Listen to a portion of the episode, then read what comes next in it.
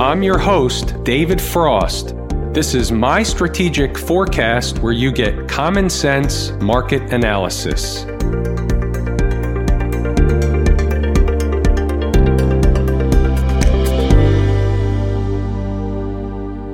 Today is Tuesday, July 2, 2019. We're looking at a daily chart of the SPY or Spider, which is the proxy for the S&P 500. Couple of things happened today. Couple of interesting things happened today. Believe it or not, even on a quiet day, on a quiet week where we have a holiday shortened week, there's still stuff to discuss. There are still things going on underneath the covers, underneath the hood of the market. We'll discuss them all. Before we get get knee deep, let's just do a little bit of housekeeping. Let's talk about the rest of the week. Wednesday, the market is open for half a day. The stock market closes at 1 p.m. Eastern Standard Time. Thursday, it's closed. Friday, it's open. Most of the market participants are on vacation. Can the market move? Yes, it can. So here's what we're going to do in terms of the videos and updates going forward. If Wednesday is a dud of a half day and the market really doesn't move,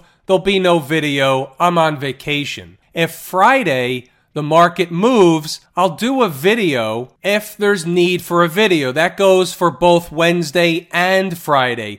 If the market is dead as a doornail and nothing's going on, there's no video, I'm on vacation. Also, here's something of note. I believe they're still going to have a phony jobs number release on Friday. That can certainly move the market. Volume is expected to be light. So therefore, it doesn't take a lot to move the market in either direction. Generally speaking, when the volume is very light, it's a lack of sellers. There just are no sellers out there. There were no sellers out there this afternoon. We're going to discuss what happened in the afternoon in a moment. I just want to wrap up the housekeeping stuff. So, bottom line here is if the market moves, if there's reason for a video, there'll be a video. If the market is stagnant, dead as a doornail, no video, I'm on vacation. My wife says we're going to have a good time.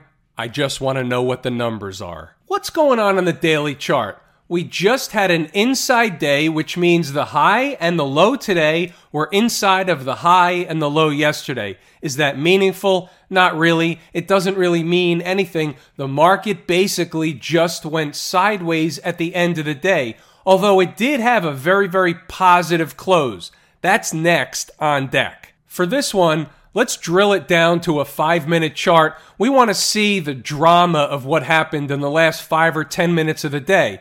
As you can see, they just lit a match and the market went on fire, took off like it was on a quarter mile drag race. Why did that happen? How does that happen? We can list out 47 reasons till Sunday. Nobody can ever prove which one is right, wrong, or indifferent. We can just chalk it up to somebody wanted the market to close on the high. It is what it is. Should we put it in the shenanigans bucket? Most likely. Let's say for a second that that didn't happen. Where would the market have closed? It still would have been an inside day, and we would have had nothing else to discuss as it relates to the daily chart anyway, so the end of the day, zip ride didn't really even matter. I used didn't matter kind of tongue in cheek. Everything always matters. And by the way, the close is always important. We closed on the high. We talked about that a moment ago. That's always important. It's a positive close. But here's the S&P E-mini futures contract, same 5-minute chart. You can see the same thing going. We closed out the day at 29.79.75. Make note of that. We're going to come back to that in a moment. Here's a 15-minute chart We'll do something for fun since we have some extra time on our hands today. Here's a snapshot from inside the numbers today. We're going to take a look at a few things in this report. Pre market morning notes. It's turnaround Tuesday again. We don't know whether the market's going to turn around or not. I'm just saying it's turnaround Tuesday. Skipping forward, we say yesterday it was ES 2970. Overnight, the high was 2972. These are important numbers. Remember that. We're going to get back to that in a moment. We always talk about both sides of the market. What's the other side? What gives the ball to the Bears, closing hourly below 29.54 for starters? We have some other commentary in here. Remember, it's a short holiday week. The volume will likely get increasingly lighter and lighter as the week goes on. That makes trading more difficult. They tend to wear you out when nothing's moving. By nature, traders become impatient. It's the exact opposite of what you have to be. Let's go back up to the midday notes, and there's a method to the madness here. As suspected, they're very quiet. Trading is almost non existent. However, some fantastic trades this morning. We'll get to those. They're from stocks on the move. The setup for the rest of the day is the 2970 on the top end and the 2960 on the bottom end. That's the range. Breaking above is bullish, breaking below is bearish, and that's basically the setup for the rest of the day. We go on to note that the IWM and the transports and the financials are weak, and that's part and parcel to the evidence that the market really won't get very far on the upside. And it really didn't until the last 10 minutes of the day. Let's check out stocks on the move for a moment. So, what do we have? We had six opportunities. Out of those six opportunities, three of the stocks hit their target entry prices, producing trade opportunities. WDC entry was 47.55. AYI, two entry prices 125.01 and 119.85. And GBX, entry price of 27.20. We're going to take a look at the charts of these stocks in a moment. What else do we find in this morning report? How about the index important numbers? We list out the S&P E-mini numbers, the SPY numbers, and crude oil numbers. Let's focus on a couple of S&P E-mini numbers. These can always be translated into SPY numbers. For now, we're going to focus on the E-mini. 2981, 2970, 2961. Remember those numbers. Let's go back to the chart and see what we have. Here's a 5-minute chart S&P E-mini futures contract. Let's get the demarcation point of where today begins. Vertical line represents the first 5-minute candle of the day. This report comes out sub 9 a.m. in the morning Eastern Standard Time. These important numbers are guidelines. We use them in conjunction with everything else that's taught in the course at Lazy E-mini Trader. Just take note of something. In the middle of the day, this is 12:35 p.m. Eastern Standard Time. The midday update came out at 11:30. We were talking about 2961. The low here 2958.50, but look what happened after the market found support in that zone. We knew where the next one down was. If we know the important numbers in advance, it makes getting into and managing through the trade less of an emotional roller coaster if you know that there's an important number nearby whether you're trading SPY options whether you're trading S&P E-mini futures contracts or whether you're trading the SPY in and of itself or one of the leveraged funds it doesn't matter any of those vehicles will work. If you know where the next important number is, you can manage the trade. You can enter a partial, enter another portion at the next important number, or you end up with a winning trade on a partial position.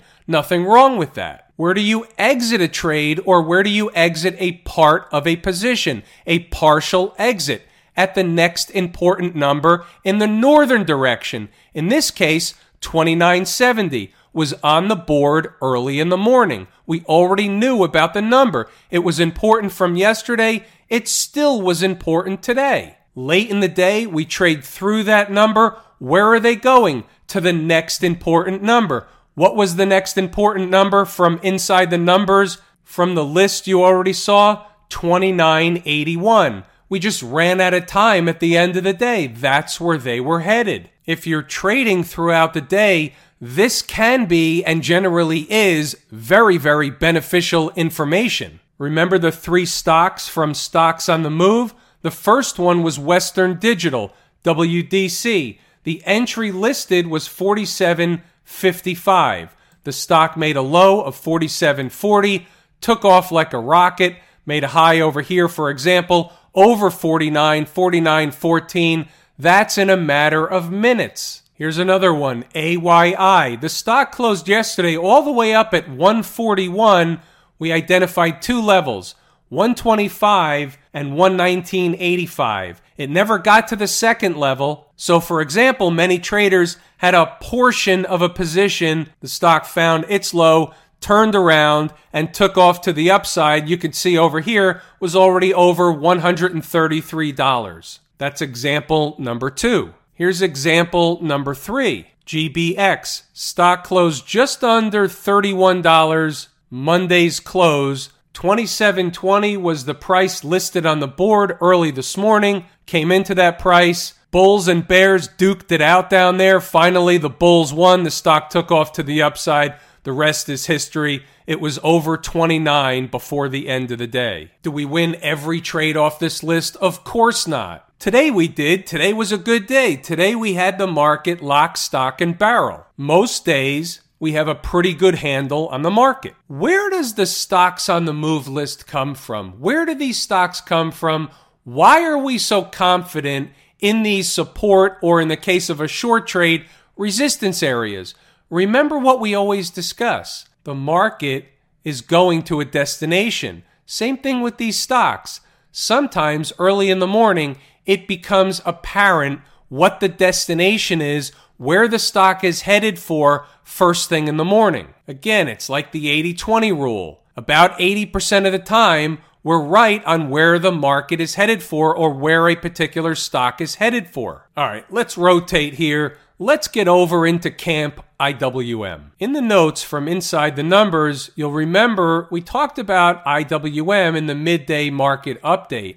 So IWM was weak, relative weakness all day long, but we did also, just like the SPY, have that end of the day rocket ride. But the IWM did have two pretty decent down days at the end of the day. Realizing that we did have a bounce higher off the 100 period moving average today, but for the majority of the day, it was hanging around down there. Here's a 15 minute chart, and you can see that the IWM was weak all day long. So is this end of the day shenanigans or was the market waiting until the very end of the day to give us the clue we were waiting all day for? Unfortunately, it's very hard to get that kind of a read when the market does what it did at the end of the day. Now we're going to peel back the onion a little bit further, look at a couple of other charts. Traders that have taken the course at Lazy E Mini Trader can look at this chart and identify two very specific reasons why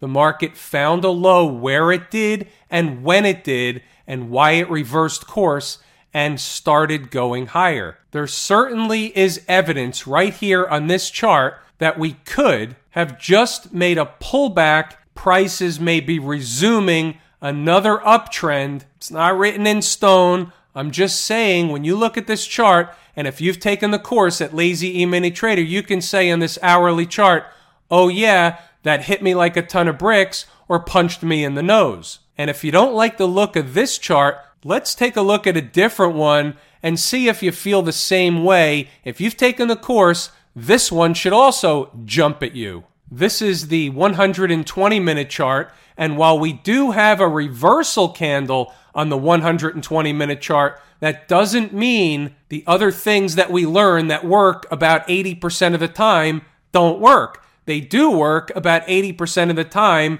notwithstanding the fact that we have a reversal candle. It's no wonder we found a low when and where we did. If you've taken the course, you can find two very specific reasons why that happened. Above all the moving averages, not even getting to what's also known as the gap window down here, turning around and going in the other direction, is that bullish or bearish? For now, that's bullish. It is what it is. You take it at face value. So, net net, just so we have a clear picture of the IWM, daily chart technically still in an uptrend, maintains price above all the moving averages. We do have to note it is a puzzle piece, relative weakness today against the SPY, and without the end of the day ramp, we finish about on top of the 100 period moving average would be two pretty ugly down days in a row. So that's the picture that we have to have for the IWM. Nothing crystal clear, but its information allows us to put a couple of puzzle pieces on the table and move forward. Taking a stop down at the transportation department. Yesterday, we said this one also punched us in the nose. There was a couple or maybe more, maybe three or four reasons why this chart or this index in and of itself, the transportation average, why it could be traded against the high, came into important prices that we had previously discussed. If you go back to videos from last week, we discussed 10,500 to 10,600, and then there were about three or four other reasons why it would likely not be going any higher immediately. My second favorite market leading indicator, which one is the first one? The IWM. So, as my second favorite market leading indicator, again, relative weakness. Is this our canary in the coal mine? Down eight tenths of 1% against an S&P 500 up one third of 1%. Relative weakness in the transports, relative weakness in the IWM. Of note, puzzle pieces on the table. By the way, Flipping back to the IWM for a second, I wanted to show you something a little bit cool. Remember last week when we talked about 158, give or take? Yesterday we hit the 158. I want to show you the weekly chart because something pops up that's really neat. Look at that trend line, the one going from the top left to the bottom right, not bottom right, but to the right, lower right, and you can see what we hit. Now, that's not the reason the 158 came up. That was a different reason, but it was certainly supporting information. We hit that trend line, spiked through it by a little bit, got to the 158, and were pretty readily rejected from that trend line. I think that's important information. I think we need to know that it's a puzzle piece, it's on the table. Look where we are as it relates to that downsloping trend line and those moving averages on the weekly chart, there's a big convergence of moving averages. It's make it or break it for the IWM. They're going to have to either jump over that trend line or they're going back down below those moving averages. They're not going to stay trapped or sandwiched in between this for very long. Pretty slick stuff. How do you like them apples? The Qs, same chart as the SPY, same story same routine, same book, same chapter, different page. The XLF, the financials, they started out weak and they recovered. At the end of the day, we just basically had a slight down day, only down one penny from where we were yesterday. Can't make anything out of that whatsoever. Actually, it was down slightly more than a penny. I'm looking at the after hours quote. We were down slightly more than that, but at the end, it was only a few cents. Put it in perspective. There's nothing bearish on this chart. If the financials are not unraveling like a spool of thread, there's nothing going to happen with the market under normal garden variety market conditions. If something happens with the financials, the market will likely follow suit. But the market's not going to get very far one way or the other without participation from the financials. It's a big component of the entire S&P. How about the SMH? Why do we look at this? We look at the SMH because it's a pretty good leading indicator across the tech space. The SMH looks similar to the IWM, which looks similar to the transports. So everything that I seem to use as a leading indicator is going in the opposite direction of the S&P, the Dow, and the Nasdaq Composite. One thing's for sure. One way or the other, the leading indicators will turn around and catch up to the market on the north side, or the market will turn around and act like the leading indicators and head south. How about gold? I was looking for a little bit more of a pullback in gold, and then it took off really like a bat out of hell and is up another $32. You have to say, you have to notice a couple of things out there. Gold is acting strange. And I'm not one to define strange but gold really took off to the upside. It's breaking out, and my alter ego really wants to tell you that there's a method to the madness. This isn't an accident or a coincidence. The media is going to end up pointing to gold later. That's really what my alter ego is saying. What's the chart saying? It just continues to be bullish. Before we were looking for 1457, it never got to 1457. We're still looking for 1457. Doesn't have to be the end. We're just looking for 1457. About crude oil. Crude oil got whacked, taken out behind the woodshed, shot three times, and then they killed it. One of those almost 5% down days in crude oil. Circled around some news. The news doesn't match the move. It is what it is. At the end of the day, what happened was we traded way up to 60 bucks, hit the moving averages, were rejected, and were rejected hard. Could anybody see that type of rejection coming? If you were in the trade, you got lucky. You can't see a 5% move in crude coming unless you're in the middle of it. Is it headed back to 54? It'll be interesting to see if that's really where it's headed. 54 was a breakout as far as I was concerned. Are we headed back to the former breakout area, 54? We'll see. It'll be interesting to see what happens. Here's something worth taking a look at. Here's the Treasury note, the 10 year Treasury note. It's now underneath 2%. I think you have to notice the 10 year is under 2%. That means the flip side is also the same, which is the bond prices are rallying. The bond prices are challenging the highs that we were at before as yields are challenging the lows. It looks like, obviously, it's in a downtrend, looks like they want to make a new low. Where are we going in bond yields? Well, I did some investigative work, and maybe it's hard to believe for some, but I came up with 1.8. Actually, 1.78% is where the 10 year could get to if we continue to collapse further. And we are in a downtrend. We have not reversed. Until and unless we do, it is in a downtrend, and my number is 1.78. Write that down. Here's the flip side. Here's a chart, a daily chart of the TLT, which includes 20 to 30 year treasury bonds. 137 to 137 and a half.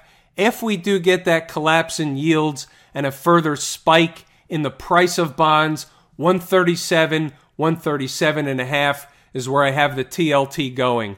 Remember this at 111.50, 112, 112.50. Just buy it. It's not going to make any difference. You can go back to the videotape on that one. We were discussing that exactly a year ago for weeks. And that, my friends, is a perfect place to pull the ripcord.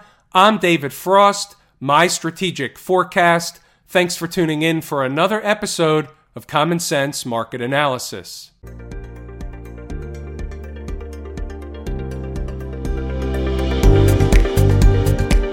My Strategic Forecast is hosted by David Frost. Subscribe, rate, and review on your favorite podcast app, and please visit mystrategicforecast.com for more information. My Strategic Forecast is common sense market analysis.